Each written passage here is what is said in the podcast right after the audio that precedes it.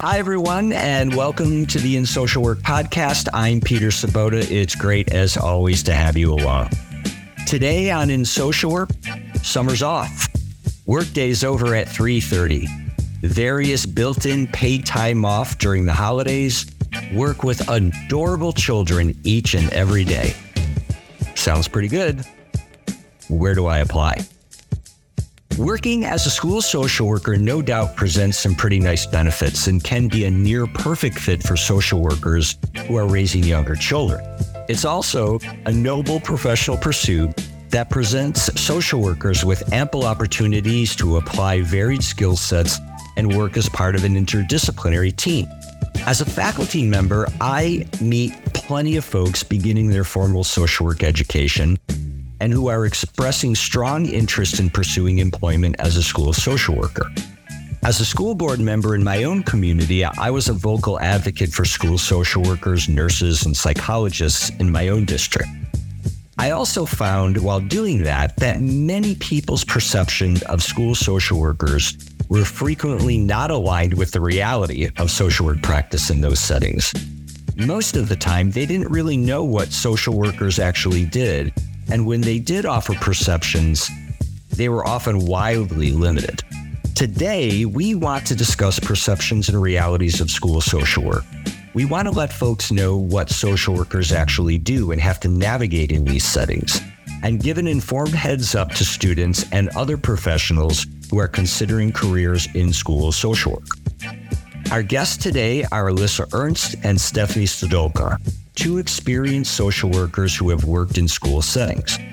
Alyssa and Stephanie bring added perspective as they both have worked in other more traditional social work settings and are currently employed in different kinds of schools and in different roles. We hope that you enjoy listening to these two committed social workers as they discuss the joy and the challenge of working as a social worker in a school setting. Alyssa Ernst, LMSW, is a school social worker in the Cheektowaga Sloan Union Free School District near Buffalo in Western New York. Stephanie Stodolka, LMSW, is director and assistant principal at the Buffalo Academy of Science Charter School in Buffalo, New York. Hi, Alyssa. Hi, Stephanie. Welcome to In Social Work. Hello. Great to see you. Hi. you. Nice to see you too. It's great to have both of you. Thanks for taking the time. So, how about this? If each of you briefly could talk about how you found your way somehow as social workers working in a school setting. How did that happen? And and maybe even like why? I mean, who knows? It could be good. So anybody want to go first? Want to take a crack at that? Yeah, I can go first. Hi, it's Stephanie. This is a loaded question here. You know, Yeah, there's a lot going on as yeah, as far as deciding kind of where you want to focus on. Throughout my time in the social work field, and even prior to being involved in social work, I had worked in different areas of the field. Foster care system. I had some internships with Rochester Psychiatric Center and just making sure that I had that experience prior to entering the field. I had worked in some schools and, and just clinical world. So I had some different experience that led me to realizing that social work was a really wonderful place to be. Specifically, school was Yeah. something that I felt I could be. And you can just reach kids on that micro, meso, and macro level. You have them for eight hours a day in your mm. care, right in front of you, accessible. So it really in in thinking about where you could really see these kids the most, I think the foster care world, depending on where you're at in that field and where you're where you're working, I think that that also opens a lot of doors, but school just sets a little different as far as how much you can do with kids and how much they can progress. And you just are um, exposed to so many different areas of their life. So that Mhm. was a huge part of, of the work that I was planning to do in this realm of school social work. And I think it's there's a really cool component that you know you're able to provide psychoeducation and just really hit so many different areas within the education field with social work perspectives and theories. And although that's a very difficult task um, that mm-hmm. I hope that we can talk about yeah, a bit we'll, we'll more later on. But yeah, that's that. It's a really wonderful field to be in and just a focus, really, um, more so to be in. Okay. Yeah. Thanks, Stephanie. Alyssa, you want to take a crack at this one? Yeah, sure. Um, so I've actually answered this a lot when I talk to my interns and they ask me how I ended up there. And I actually, I never thought I would be in a school, to be honest with you. Um, it wasn't mm-hmm. my intention. I I didn't love school when I was younger. So I mean, I did, but I just never like once I graduated, I was like, I'm done with school. I'm never going back. So I did not think I'd be in a school, but I knew that I really wanted to work with kids and the social work field in working with kids is kind of limited. So you have like a clinic setting and foster care, which I also did. And you find that there's not too many places that you can go. And I knew I did not want to be in a clinic, like, you know, seeing kids one after another was just not really what I wanted. And I wasn't sure. And I had a really great internship through, it was Child and Treatment Services, which is now Building Brighter Futures, where we pushed into the Buffalo Public Schools and we did social emotional learning in the classrooms and we did after school programming, summer programs. And so I got like a taste of like, okay, there's this other avenue of of being able to work with kids. And I did that for a long time through that program. And then similar to what Stephanie said, I realized like in a school, you just get to see kids, you get to see them grow, you get to see them over the years change and you get to see them in different facets of, of their life. So you get to go see their play or watch them in band or in chorus or play a sport. So you get a different, it's different than being a clinician with the kids. You get to have this, in my opinion, like a deeper relationship with them because you get to connect with them in, in all those different facets, as Stephanie said. And again, watch them grow. When I was in a K to eight school, I'd, I'd get these kids at five and then I'd get to see them you know, graduate eighth grade. And that was a really, really cool, rewarding experience. So um, it's kind of how I found myself there was, you know, through the other doing foster care, doing other things, and then seeing that I really did yeah. love the school setting. And I love that part about it when I was with the Building Brighter Futures program. Yeah. Well, I, I, I mean, I think it helps if you like kids. Mm-hmm. Number one, I don't think I don't, I'm not sure everybody does, but I, it sure it, it helps. Alyssa, when when you were talking, it re, it reminded me of you know you compared the clinical setting to the school setting, and at least you know you you two are the experts, not me, but it seemed like what's interesting about working in a school is that you're kind of interacting with kids on their home field, not yours as opposed to a clinic you know it's all set up you know it's kind of sterile and and predictable and in schools, I mean, you you can just come across a kid getting in trouble in the hallway. Oh, sure. Or being or being a fantastic trumpet player. So I, I think that's that kind of diversity of experiences. I think I personally would be drawn to that. Okay. I think I know that you could go into school districts all over the country and find social workers doing very different things. It's there's not like this universal job description that I'm aware of at your jobs. So I'm going to ask this question is not going to sound wonderful, but you'll understand the intent. You're both school social workers, you work in different settings. So what do you actually do day to day. How's that? Yeah. and remember, we only have about an hour. So, yeah, limit it, right? Yeah. Yeah. Who wants to start with that one? Like, what do you do day to day at your places? I can start. Uh, this is Alyssa. So I every day is different, which is another thing and a draw of what I love about being in the schools. You kind of you don't always know what is going to fall into your lap that day. But my typical responsibilities are providing mm-hmm. IEP counseling to kids that get special ed services and have counseling on their IEP. So I do individual, I do small group, and then I also will see kids for similar individual and group counseling from referrals that may come from a teacher or a parent or administration. Um, mm-hmm. So that's like my main duty is to provide that. But I will offer any kind of crisis support. If something, if a kid's having a difficult time in a classroom, I might have to go down there and either remove them or, you know, maybe calm the situation down and try and get them to remain in the class. You know, working really closely with admin on attendance issues. Parent might call with something that had happened over the weekend and can you, you know, talk to my child about that? Could also be conflicts between friends, things that are coming up, you know, that are causing a disruption.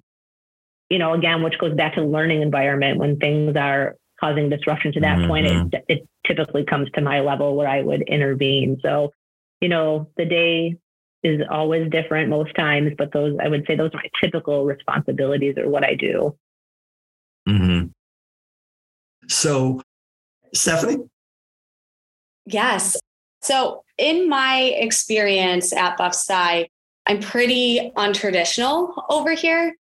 Mm-hmm. I did spend some time in uh, maybe six years or so in a school social work role, varying grade levels throughout that time and responsibilities. And then I stepped into an, an uh, assistant principal role and I was working as administration. And now I'm our director of social emotional learning for our district.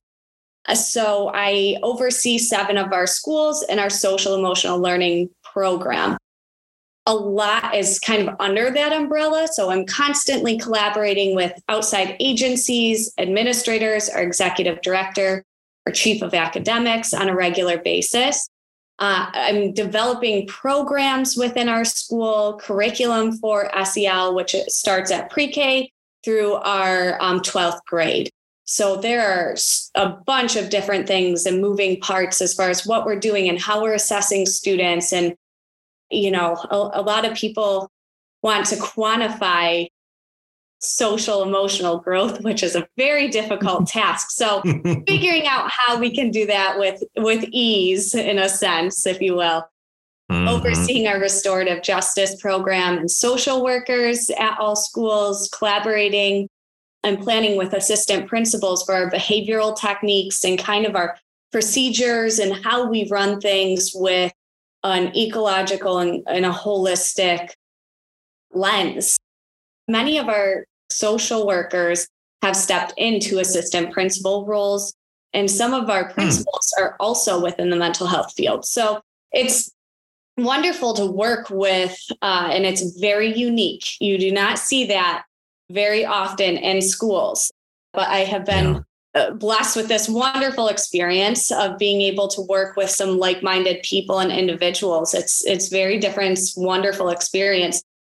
And then I oversee our MSW program. We have affiliations with a number of universities within Buffalo and some of in Rochester. We're growing in those schools. Mm-hmm.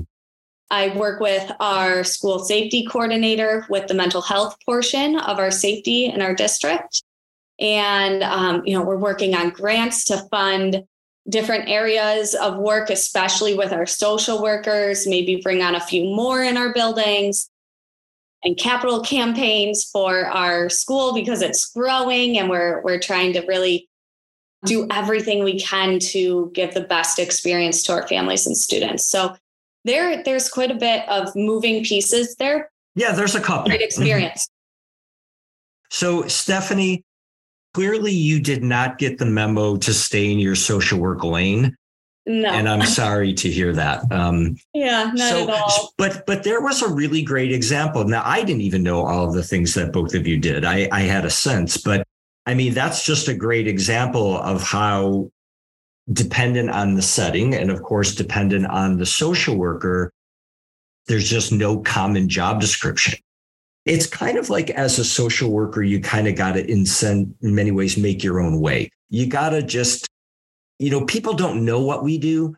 So you just have to move forth confidently about what social workers can do and the skill sets that we have because we're good at systems. So it's it's great to hear what both of you are doing. So wonderful. So for me, when social workers work in a school, and as you've alluded to, it's very different than working in an agency setting, when often you, if not almost always in an agency setting, you're surrounded by a bunch of social workers or at least a bunch of social workers and other people in like the you know the behavioral sciences or things like that who talk the way we do. But schools are not like that. So that's why i'm kind of wondering you know what is what's that like? How is that unique? Yeah yeah. Yeah i would say sometimes it can be a little bit isolating even because you mm. you have this like delicate balance of um, you're a support to the kids, but you're a support to teachers as well. Yeah. And yes, schools can be I'm trying to think how to word this. I I think this is why I asked. Yeah. It's not that easy. Go, go ahead, Alyssa. Yeah, I want to say it's almost sometimes it can feel like being back in school. Like people have their separate groups of friends. And because I don't know how to say this, I want to say how it's like you have to just be careful sometimes who you're sharing things with or, um, yes. You know, because it can be very gossipy, or you know, so it's, as a social worker, sometimes you have to take a step back and be a little bit on the outside of the things that are going on within the mm-hmm. school. I can't, I don't really, you know, either one of you have a better word for that. I don't know how to word it, but. Well, the word that came to my mind was, was where it was a couple actually boundaries because not everybody is also bound in that in those kinds of settings not everybody's bound by social work mm-hmm. ethics or even Absolutely. social work values right so go ahead i think that that's something that is truly a learned process as well you have to make a few mistakes in order to mm-hmm. truly understand how important those boundaries are and then you recognize oh shoot you know that this is something that i need to i need to steer clear of or this is something that i really need to draw awareness to moving mm-hmm. forward and i i've mentioned psychoeducation before and it really is because of that unique setting you are in this constant state of having to either fight for what you believe in, explain to people what our ethics are or why this may work. And it's never just a, I mean, once in a while it will be. And when I first started in this position, when there were less social workers in administration, it really did. It was exhausting as far as like, well, maybe this would be a great plan because of X, Y, and Z. And you find yourself explaining to people different theories to practice and mm. really kind of bringing in your education or bringing in uh, examples of other cases or scenarios where it can click you know of why we're handling this student in a certain way mm-hmm. and i got sidetracked from boundaries but in those conversations mm. it can be very difficult where you're you're almost oversharing to help someone understand, or you're trying to help them understand the severity in a situation and why they need to do X, Y, and Z. And it's difficult. It's difficult managing that. It's difficult figuring out and navigating your way through through these trenches of and a balance of what can I share, what can I not, how am I going to collaborate, and it's it's something that's a learned process over time being in a school it, it I from my from my perspective, I think that it it it does take time and it, yeah. it takes a few mistakes along the way there. Well, listeners can't see, but I can. And Alyssa's nodding her head vigorously. so it sounds like she knows what you're talking about. Yeah. yeah. Oh, yeah, totally. Yeah. It is, you know, because we, again, coming, I think schools have done a better job of educating teachers on trauma and trauma informed care and things like that. But, you know, even eight, nine years ago, starting out, a lot of schools didn't. So, you know, to your point, when you had a kid that maybe triggered or had, you know, an extensive trauma history, and teachers not understanding that, you know, maybe something that they're doing could be a trigger and things like that, and having to explain that. Yeah. But they've come a you know, I, I do think that the school districts have come a long way and doing a great job of you know, mm-hmm. getting teachers educated and having and everybody kind of being on the same page to understand. So it's gotten easier. Um, you know, but I would say it was definitely difficult, more difficult probably 10 years ago. Well, I think it's the nature of the setting. I mean, it's there's no blame, there's no yeah. kind of judgment. I mean, we have different professional approaches and and educational systems and value systems, but I think that's the thing. You you're you're truly multidisciplinary, but in a pronounced way in many circumstances. So we've dipped our toes into the challenges. So I'm, you know, I'm going to throw the strengths perspective on its ear. We'll get, we'll talk about the strengths later, and we'll start with more of the challenges, if you will. So we'll get to the joy later. How's that? So hold for joy. Great plan. Let's do it. I'd like to go a little bit further and feel free to set me straight or you know correct me because again i'm not in the the day to day obviously or elaborate if you think that it makes sense but i would argue that much like i think you've alluded to is that social work practice in a school setting is probably way more challenging than i think people or even students are originally perceiving it and it's far more challenging, I would argue, than working in a traditional human service agency or a clinic where everybody speaks your language. So, if you could, I've made a list of some of the challenges that I think are out there. And if you could comment on them. Here's number one. My argument is that social work, and I would say much like or even more than, for example, nursing and psychology, in school districts is often considered, and they occupy this kind of like ancillary status. Like they, they're almost secondary to the mission of education and educational achievement. And so, and again, they're not always aligned with social work values and even the mission of social work. Given that, I think many of us are aware that in circumstances, for example, of tight school budgets, I, I don't think we need to remind people that, you know, public education and, and school districts are one of the few things that voters and taxpayers get to vote yes or no on. And, you know, they exercise that in, in most cases. So whenever school budgets are tight, it's my take that social work, arts programs, music programs are always kind of like the low hanging fruit for cost savings. So that that's an assumption that I'm making that may not be true. If it's halfway true or true, what is it like to work in that kind of environment?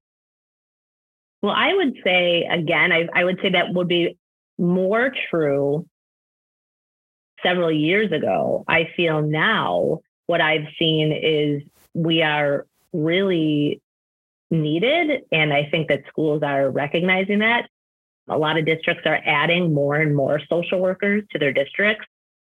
Wonderful. And I think our partnership with the administration, you know, to help help the building run smoothly and to provide those supports has become really valued. I feel like in my mm-hmm. experience mm-hmm. of the schools that I've been in and the districts that I've been in. I mean, I obviously can't speak to all, um, but I right. I do feel like we are, you know, one of the positions that they really do not want to lose, and that they, like I said, are looking to add more of. What do you think, Stephanie? Do you have a similar experience or different? I think that in my personal experience, there is a major value on social work, but there is also a misunderstanding when you have, we've had up to 24 MSW students working throughout our district.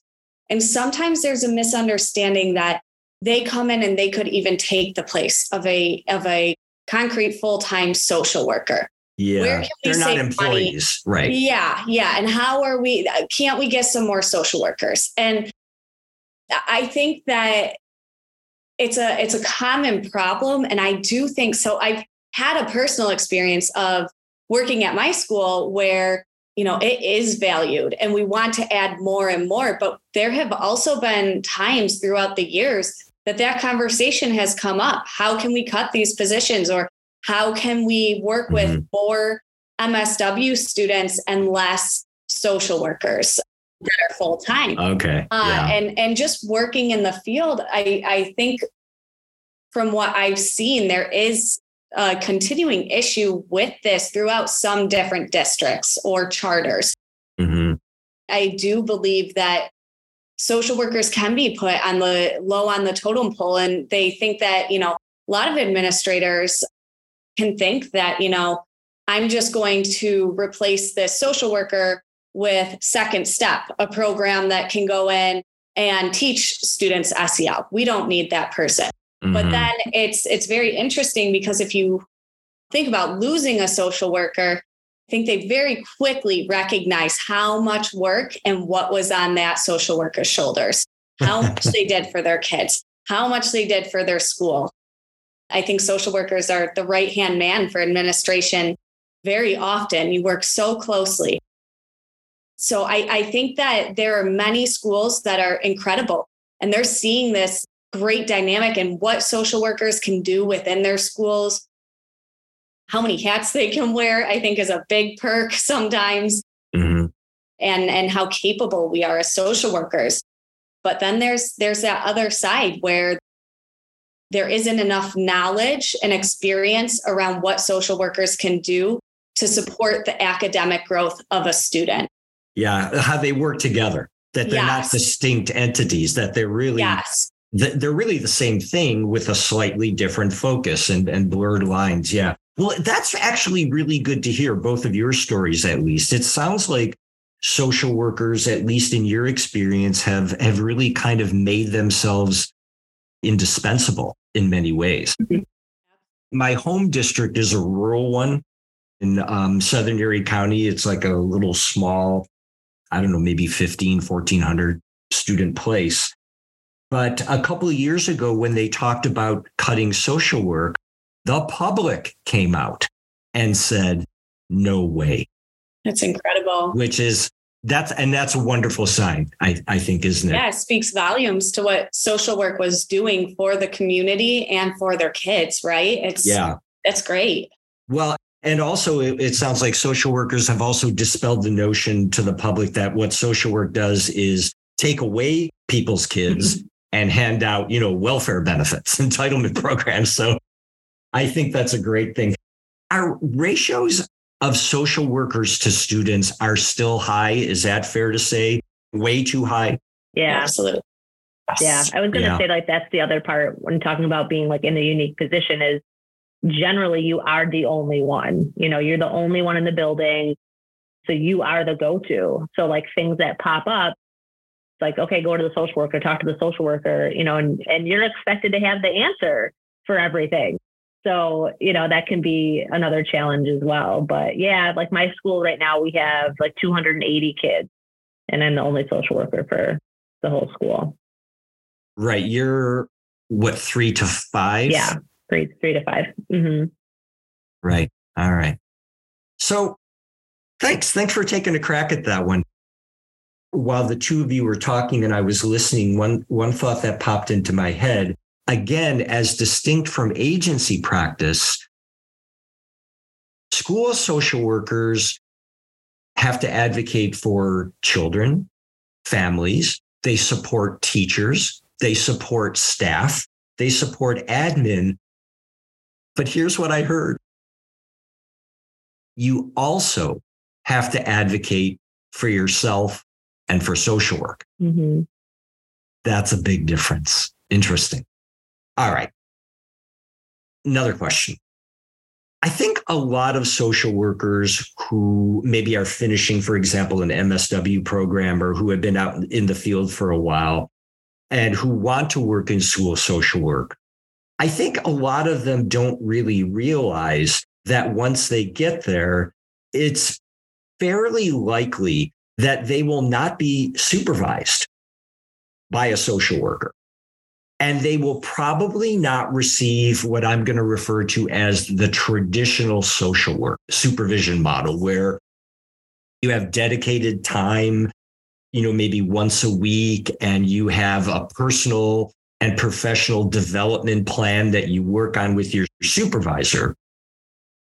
I also think that a lot of people who are interested in, in school social work, they also don't realize that their performance evaluation will probably not be completed by a social worker and might even be kind of shoehorned into a teacher's evaluation and might not even address most of what social work does.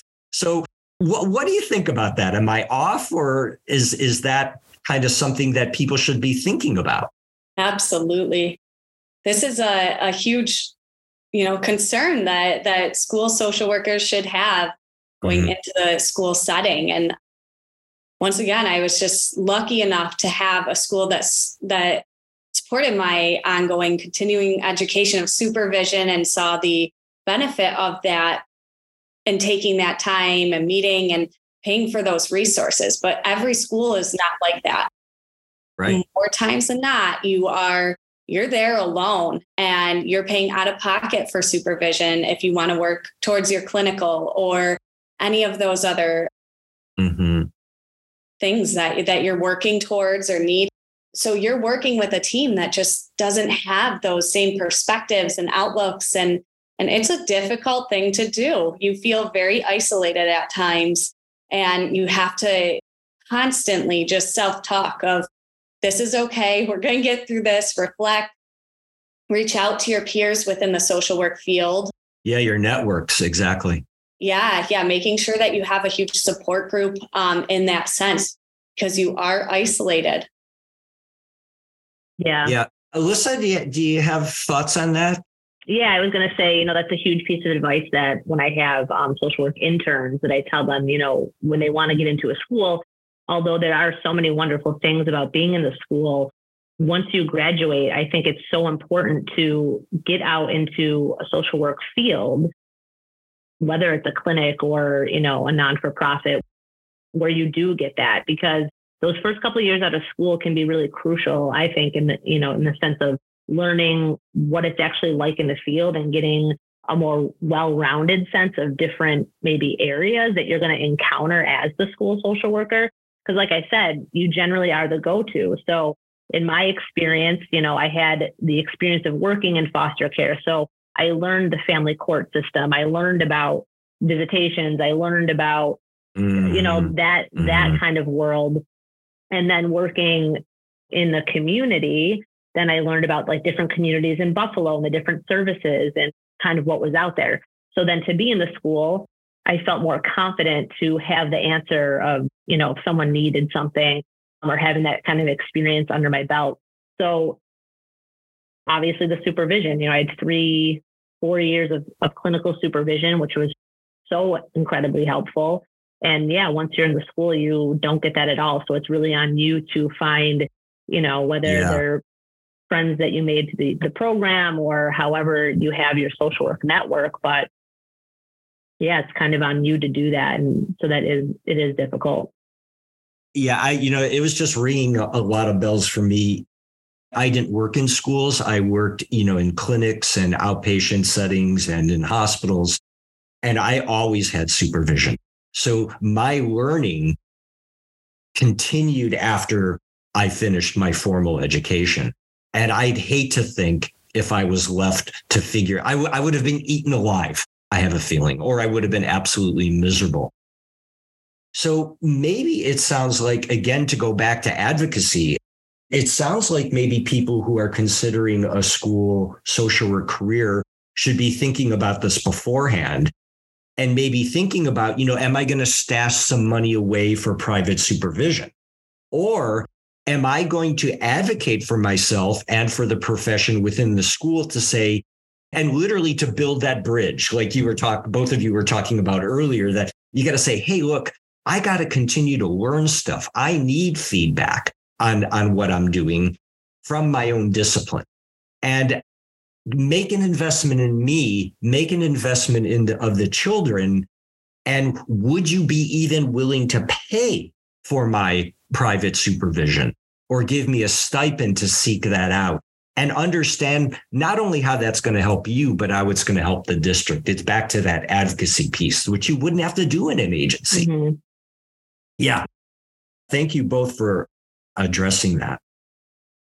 All right. More challenges. Ready? Yes. I'm really curious about this.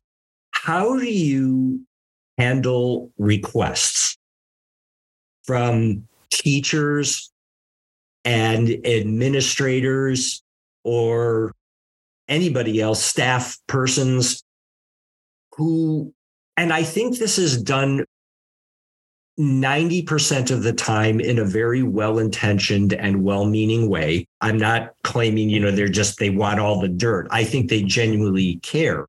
But how do the two of you or each of you handle requests from, you know, teachers and administrators when they ask about information about students and their families when it's really not ethical or appropriate for you to disclose that? How, how do you navigate that? Because they don't know that necessarily, right? We're a team.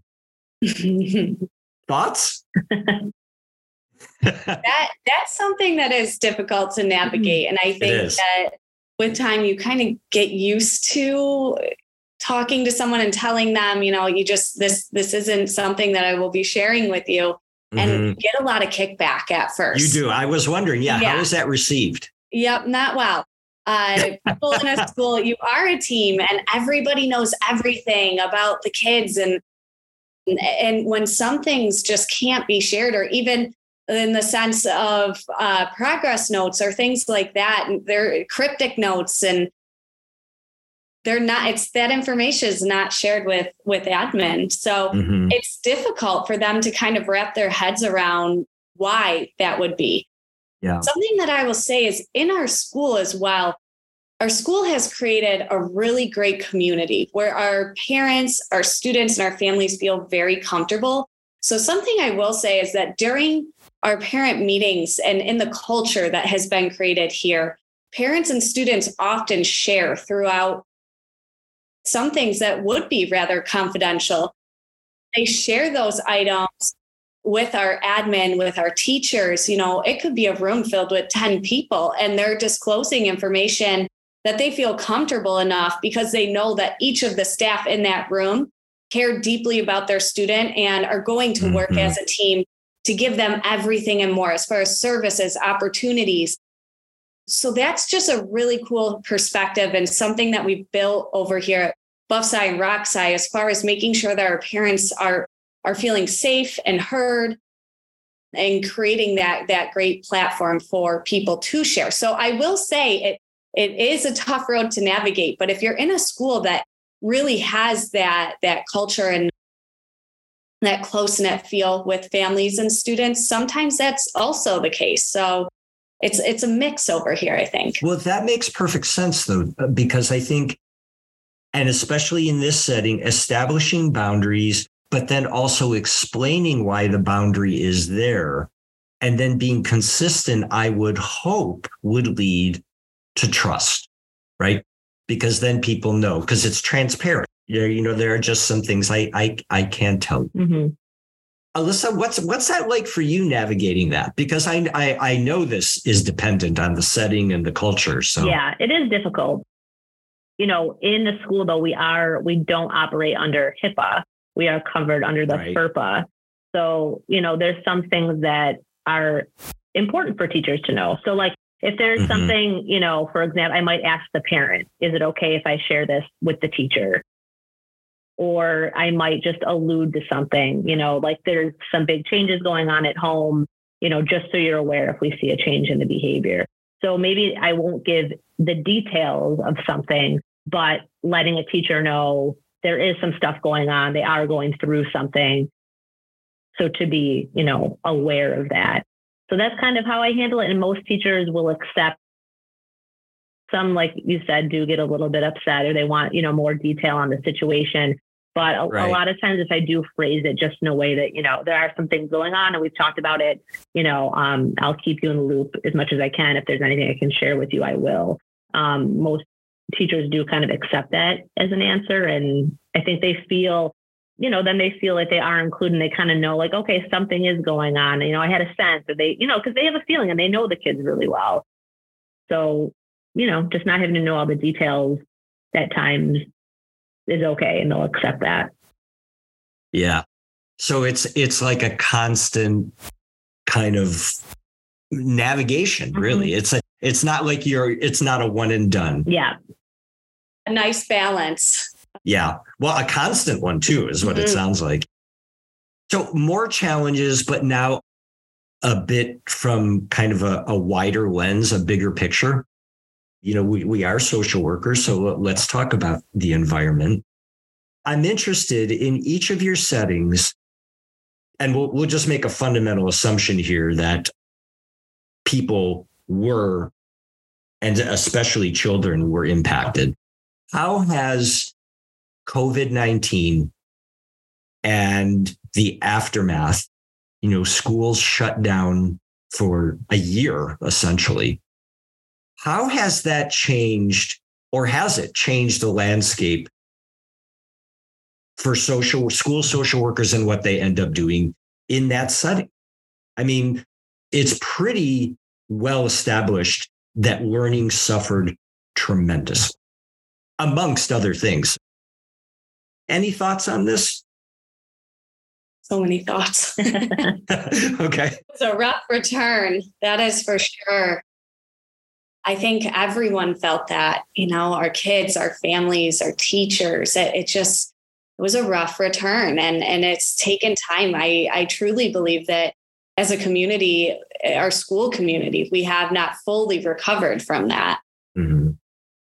Social workers, especially, I will see say over the last few years of watching my team specifically with this and, and our team uh, within these schools it's it's interesting to see because um, someone once told me and brought this to my attention that you know in school social work it's a, a high burnout rate teaching education is a high mm-hmm. burnout rate you put mm-hmm. the two together it's it's quite a match so overall thinking about that and now coming back from a pandemic it, it was exhausting there were so many services and so supports and outbursts throughout the day and trauma that was being disclosed and brought back like once those uh, trusting relationships and bonds were kind of rebuilt in that way and teachers who who were trying to re-navigate this new reality as well as like behaviors that came with it or family members that were coming on a little bit stronger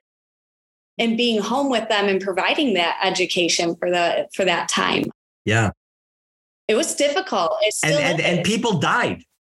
Yes. And yes, grief and loss and oh. it's it's it just I I don't know if we have stepped back enough to understand how disruptive this has been. Um, Absolutely. Yeah, I, I truly don't. I, I think that there's just been a lot. There's been many learning curves from everybody within the school community here. I, I, think every single one of us felt that no matter where you were in the building or who you were working with, you know?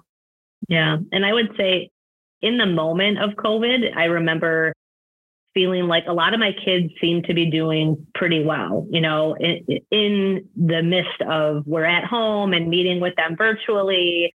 You know, it's like, wow, you know, kids really are really resilient and they're handling, a lot of kids were handling it really well. But mm-hmm. now I, th- I think that we're feeling it. Now we're seeing it like a couple years later, we're seeing that result where we have, I've never seen so many little kids with anxiety and you know mm, and depression mm. and mm-hmm. self harm and you know things just at such a young age that I had not encountered in such a high number until these last couple of years. You know, and even down to just being able to make friendships and play games together and be able to organize a game outside. They just like could not do it. So they lost a lot of those social skills again, like, you know, where our third graders last year, they were kindergartners. And so a lot of times we have to think about that and go back and be like, wow, when you really think about it, this is their first year in school and they're eight, mm. you know? So they're stunted. And, and now we're seeing that a lot more and dealing with a lot more of those those issues um, than we were, I think, in the very beginning when they first came back. Yeah, I truly it's going to have lifelong impacts. And I think that's a tough realization. These students, like you were saying, they're they're lacking those problem solving skills and socialization skills and they're expected to be performing at the level that they're supposed to be, right? Or supposed to be, quote unquote. And it's really kind of taking that back a notch and making sure that we're meeting the student where they are and we're assisting them in every way to meet those milestones and and grow in the right direction, if you will. But yeah, it's it's very it's heartbreaking. Well, you know, all of the challenges that we have spent most of the time talking together about were in place before the pandemic. And, you know, th- those are a lot of challenges and they were significant ones. And, you know, you pour the pandemic and all of the consequences of it. And, and we know that the pandemic exposed more than ever before the disparities in our society and in our culture to a, even a higher degree. And again, I would think that this would be a massive lift for school social workers because honestly, this is our wheelhouse, right? Mm-hmm. You know, um, so all the things, for example, like the child mental health crisis, trauma, self harm, suicidal ideation, racism, all of that is present in excess. Is that fair to say in your schools? Yeah. 100%. You know, the other thing that is really hitting me about our discussion today, and again, you know, maybe unfairly comparing this to traditional social work practice in, in you know, host settings, is that, for example, if you're working at Children's Hospital, you know, child outpatient here in Buffalo, you're primarily operating in a clinical role. You know, you have a caseload and you work with children and families. But as a school social worker, your clinical role set is just one that includes, you know, broker, advocate, mediator, probably case manager, um, educator. It's a heavy lift. Mm-hmm. All right. So we've covered all of the challenges, probably too many. But I do know that the both of you are gassed by your work and that you enjoy it. So let's let's talk about what's really wonderful and and joyful about being a school social worker. So I'll leave it up to you you can pick and choose. I, I hope I ask a, a good question here, but if either of you would like to share either an individual or even a systemic success story, go right ahead. What happens as a school social worker that keeps you too excited and wanting to go to work the next day? For me, it's definitely the not knowing what the day is going to bring. Like having, I, I like that. I, like I said, for me, clinic was not for me. I didn't, I don't, I don't like that. I like to not know what's going to happen. How are things going to go? You know, what's going to pop up today? So that is something that I really love about being in the school. And another thing, which I kind of previously mentioned, is just getting to see the kids in all different settings. You know, there's several times throughout the day, something will make me laugh because of something a kid did or said. You know, just seeing them, you know, in their in their element and in their environment you know it's it's fun like although there mm-hmm. is a mm-hmm. lot of tough stuff and you know we are dealing with the hardest things within the school day or finding out you know something that might be really hard for a family but then you have the flip side of where you have a lot of really fun times and happy times and getting to see kids you know at their best so the unpredictability that might unnerve some people is actually that was your go-to. You didn't even think about that for two seconds. I like not knowing what's yeah. going to happen today. And that's the thing I would say. Yeah. Like again, advice that I would give to my interns is like you have to be flexible. If you are somebody that can't function like that, that you need to like stick to your schedule, then a school is not for you because you have to be able to like okay, I had this kid scheduled at nine, but this kid is bawling his eyes out. I got to move you to 12 o'clock or whatever you have to do. You have to juggle and move it around yeah. and you have to be able and willing to do stuff like that. Yeah. And I would think it would just take like one crisis or semi crisis to have the wheels come off everything. 100%. Right? I mean, something I even tell my kids on my caseload is, you know, say you're, we went on like a letter day schedule. So say it's like, okay, I'm going to see you on E days at 1030 just so you know, things can come up and I may not get to see you, but it doesn't mean I forgot about you. It's just that maybe something else came up because they do not forget. When they see you in the hallway, they will be like, it is E Day and you're supposed to take me. mm-hmm. You know, also setting the kids up for that flexibility too, because it does happen a lot. Yeah. Thanks. Stephanie, do you got do you have a story or two? Yeah, I, I do. Uh, I couldn't agree more, Alyssa. I, I that flexibility piece and just the unknown is a big part of it because it's so true. You just never know what is going to fall into your lap in a day. Seeing the kids every day is something that's just so wonderful, whether it's preschoolers or 11th graders. It's a really cool feeling to know that many students and be a part of things and their growth. It's just, it's a wonderful experience. I love the team that I work with. I would say that's a huge part of it. Having a great team behind you that supports you is is a wonderful experience as well. But, you know, I would say the coolest thing is just developing these new programs to support our students and new things like even we touched on evaluations our restorative justice um, specialists and our social workers are now being evaluated by myself and their administration have their own evaluation. So being able to mm. shift those perspectives and mm-hmm. work with my team and have them be so open and understanding to changes that may really benefit our, our social workers or just our SEL department as a whole. It's really wonderful. So I, I just think that's such a cool piece of schools and hopefully the direction that we're all moving in. And uh, we see more of that throughout the years. Yeah. Well, I think the landscape also, you know, given the things we've been talking about, the landscape is also making it in some ways easier for us to make our case because the impacts on learning are not necessarily the nuts and bolts of, you know, K through 12 education. They have ways of figuring that out, but it's really that whole kind of person in situation perspective you know, that's kind of like the hallmark of our profession. So let's just assume that things aren't perfect yet and that the two of you have magic wands. Those are the fundamental assumptions here. If we were to transform social work services in our schools, what would that look like?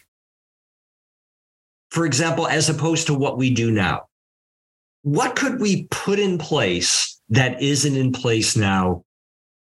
You know, because we can really, if we wanted to, we really could. So I don't know how that question is hitting the two of you, but I mean, if there was transformation rather than simply just doing the work to be had here, what would you wave and create? This is a great question. Yeah. I love this, and I wish it could be reality. we could be here for a while with this. Mm-hmm.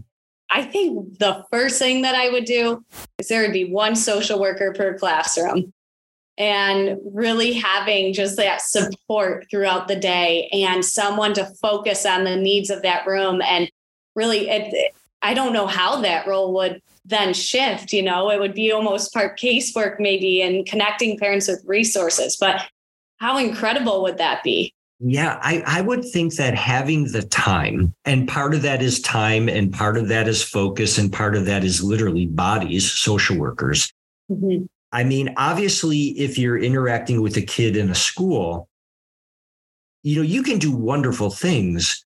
But if that child is going home to a family that's struggling, or a caregiver or a parent that is struggling, or they're living in poverty, or they're dealing with racism, I just wonder how much time do most school social workers have to even try and address? It's not that they don't want to, but I think it's just simply numbers and need. Yeah. So, you know, it, you know, I think a lot of people who aren't people like us would scoff at a social worker for every grade.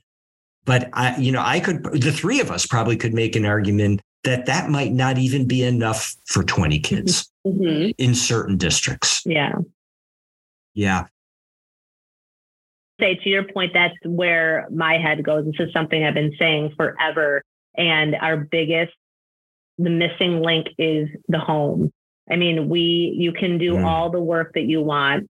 And yeah, you might make an impact, but they're still going home. And if there's still dysfunction, a lot of what we do can be undone. So I think that the home piece and getting to the parents and getting to the families is where we would make the biggest difference. Um, but that is Mhm. hard. You know, I would say in my district, we're really fortunate that we do have a family solution center and we do provide, but it's only one day Mhm. a week. So Ah, yeah, that that's the rub, isn't it? yeah. Yeah. So to your point again is time. So that would be like if we had a magic wand, it would be to have more support that could provide that that school and home link. Um, you know, to better to build those relationships and to really help the families so that when they do leave, you know, the support is really there in the home. It does seem like it's such a no-brainer, doesn't it? I mean, it just Yeah. if how we spend money is a reflection of our values, you know, I think as a society, we need to look in the mirror a little bit. And maybe, you know, the role of social work is sometimes to hold up that mirror. Interesting. Yeah.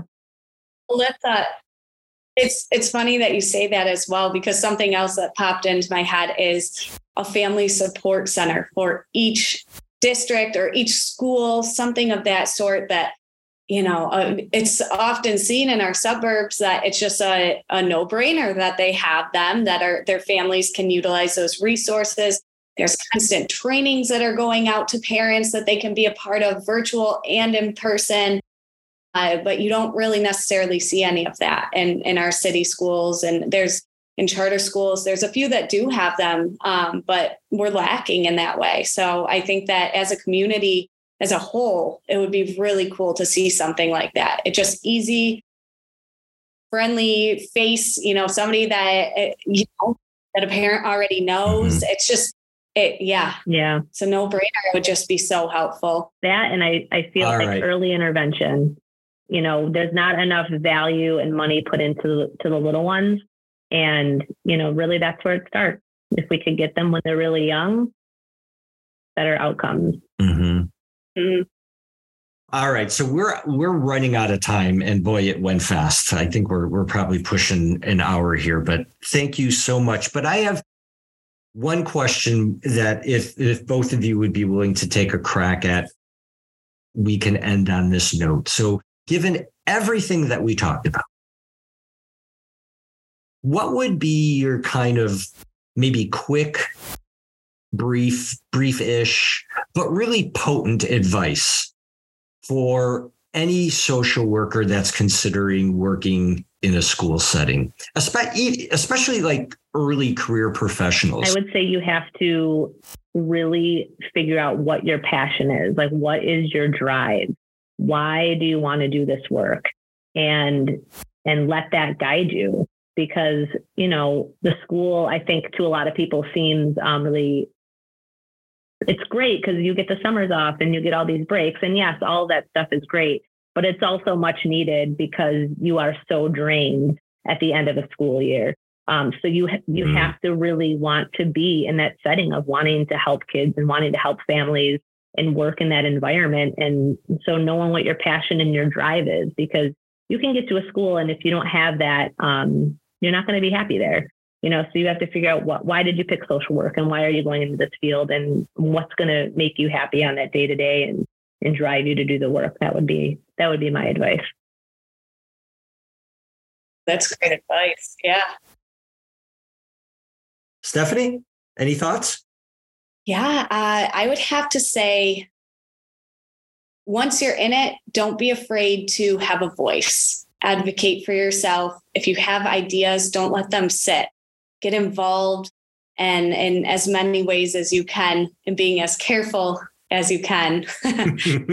but just making sure that your voice is heard and you're offering that piece of education and really just showing people and guiding them through our social work ways and and eventually you know people will hear you and people will understand uh, so i think that those were two really big pieces that would be helpful well thank you both I, i'm so glad that we had a chance to talk with you and and thank you for your willingness for sharing your experiences. I mean, obviously, you're two social workers out of many, so people need to keep that in mind.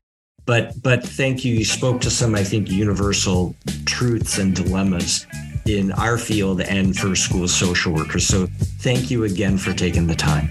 Thank you for having me. Thank you. Thanks again to Alyssa Ernst and Stephanie Stodolka for joining us.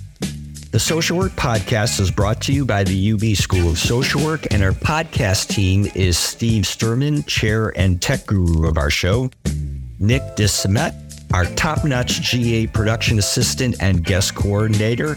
Say hi, Nick. Hi, everyone. I'm Peter Sobota. See you next time, everybody.